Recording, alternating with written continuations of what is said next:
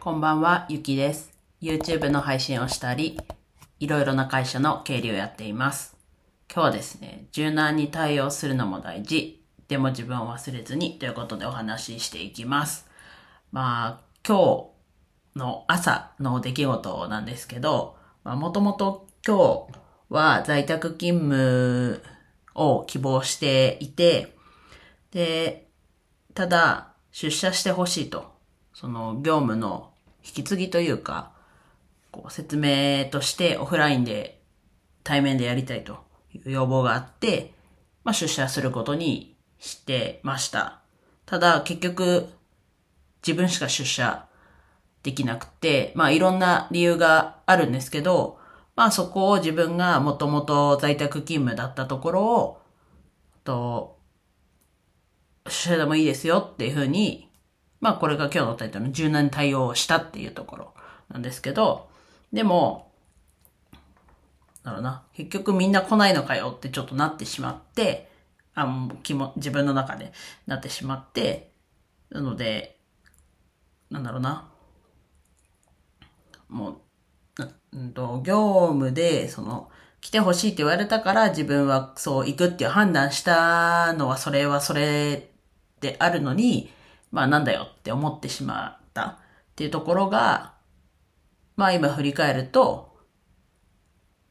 対面じゃなくても良かったのかなと。で、まあ、実際、なんだろうな、その、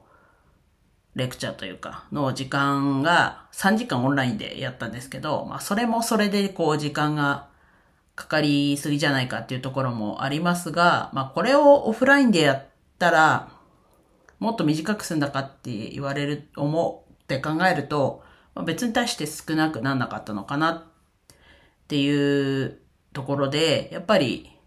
ね、こう、オンラインで、在宅、オンラインでというか在宅勤務でよかったのかなと、今、今というかまあ朝、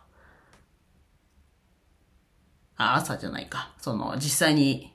オフライン、ん？オンラインでレクチャーというかして、思ったところは、そうですね。実際に、うん、在宅勤務でもよかったなと思いました。まあ、自分のね、スタンスとしてはやっぱり柔軟に対応するっていうところも売りの一つというか、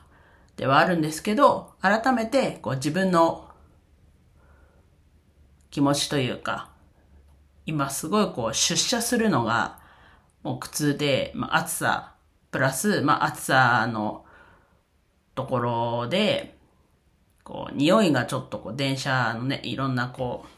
人の汗とかがちょっと苦痛で、結構家を出るのが、こう、結構電車が着いた時間から出ると。で、帰るときは、やっぱもうどの時間も混んでいて、座れなかったりもだし、まあ、すごい、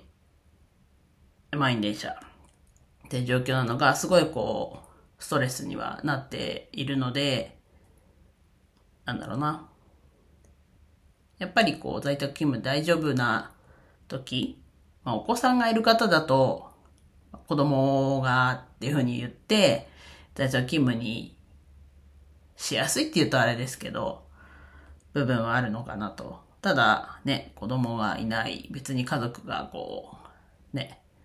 いるわけじゃないっていう時に、なるな、在宅勤務っていうのを、気気にせずというか、可能な限り、まあ先月がでも結構在宅勤務で、そもそも済んだので、だろうな、今、今日はリクエストに応えてというか、出社をするっていう選択をしましたけど、まあそこは押し切って在宅勤務でいいんじゃないですかっていうところだったり、まあそうですね。自分でこう出社するしないぐらいは、こう柔軟に対応しつつも、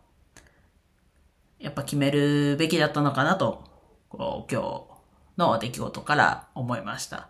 なので、皆さんもね、こう、柔軟に対応して、することで、こう、動きの幅というかが広がったりはしますけど、でもやっぱり軸としては自分っていうのはね、忘れちゃいけないところだと思うので、ちょっと自分が結構ダメージを受けたというか、出来事だったのでお話してみました。では以上です。今日も一日楽しく過ごせましたでしょうか？ゆきでした。